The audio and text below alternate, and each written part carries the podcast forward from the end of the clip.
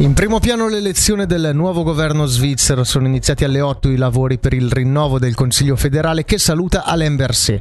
L'attuale capo del Dipartimento dell'Interno è stato omaggiato in apertura dell'Assemblea federale. Il ministro del Canton Friburgo ha poi tenuto un discorso sul tema della concordanza e sulla necessità di cercare compromessi tra forze politiche e equilibri in un periodo denso di crisi che spinge alle divisioni. Sentiamolo in un passaggio del discorso in italiano. E quindi il mio augurio per la Svizzera, che affrontiamo sempre le questioni fondamentali, non importa se di politica interna o estera, nello spirito della nostra cultura politica, cioè insieme, con rispetto e nella costante consapevolezza che anche i nostri avversari politici vogliono il meglio per la Svizzera. Il seggio che lascerà vacante Berset sarà assegnato in tarda mattinata in pole position nel ticket socialista. Ci sono il grigionese John Pult e il 58enne Beat Jans.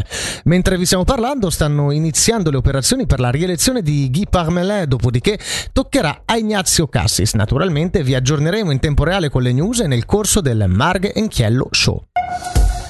Storico accordo per ridurre a livello globale il consumo di combustibili fossili è stato raggiunto nei tempi supplementari della COP28 di Dubai. 198 delegati alla conferenza delle Nazioni Unite sui cambiamenti climatici hanno approvato il Global Stock Take, il bilancio degli impegni che comprende le azioni per ridurre le emissioni di gas serra.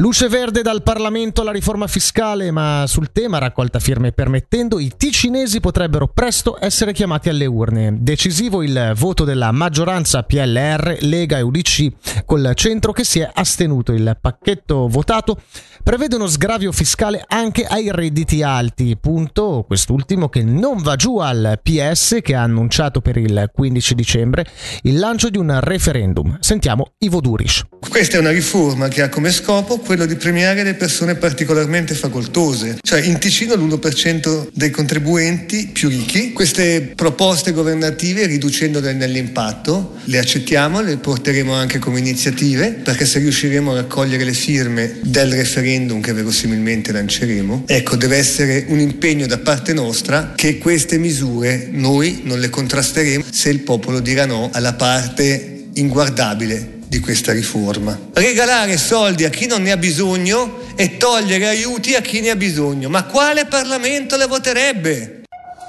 Chiudiamo con la meteo al mattino nuvolosità estesa con alcune schiarite, nel pomeriggio probabile passaggio a tempo parzialmente soleggiato, temperatura minima 5 gradi, massima 8.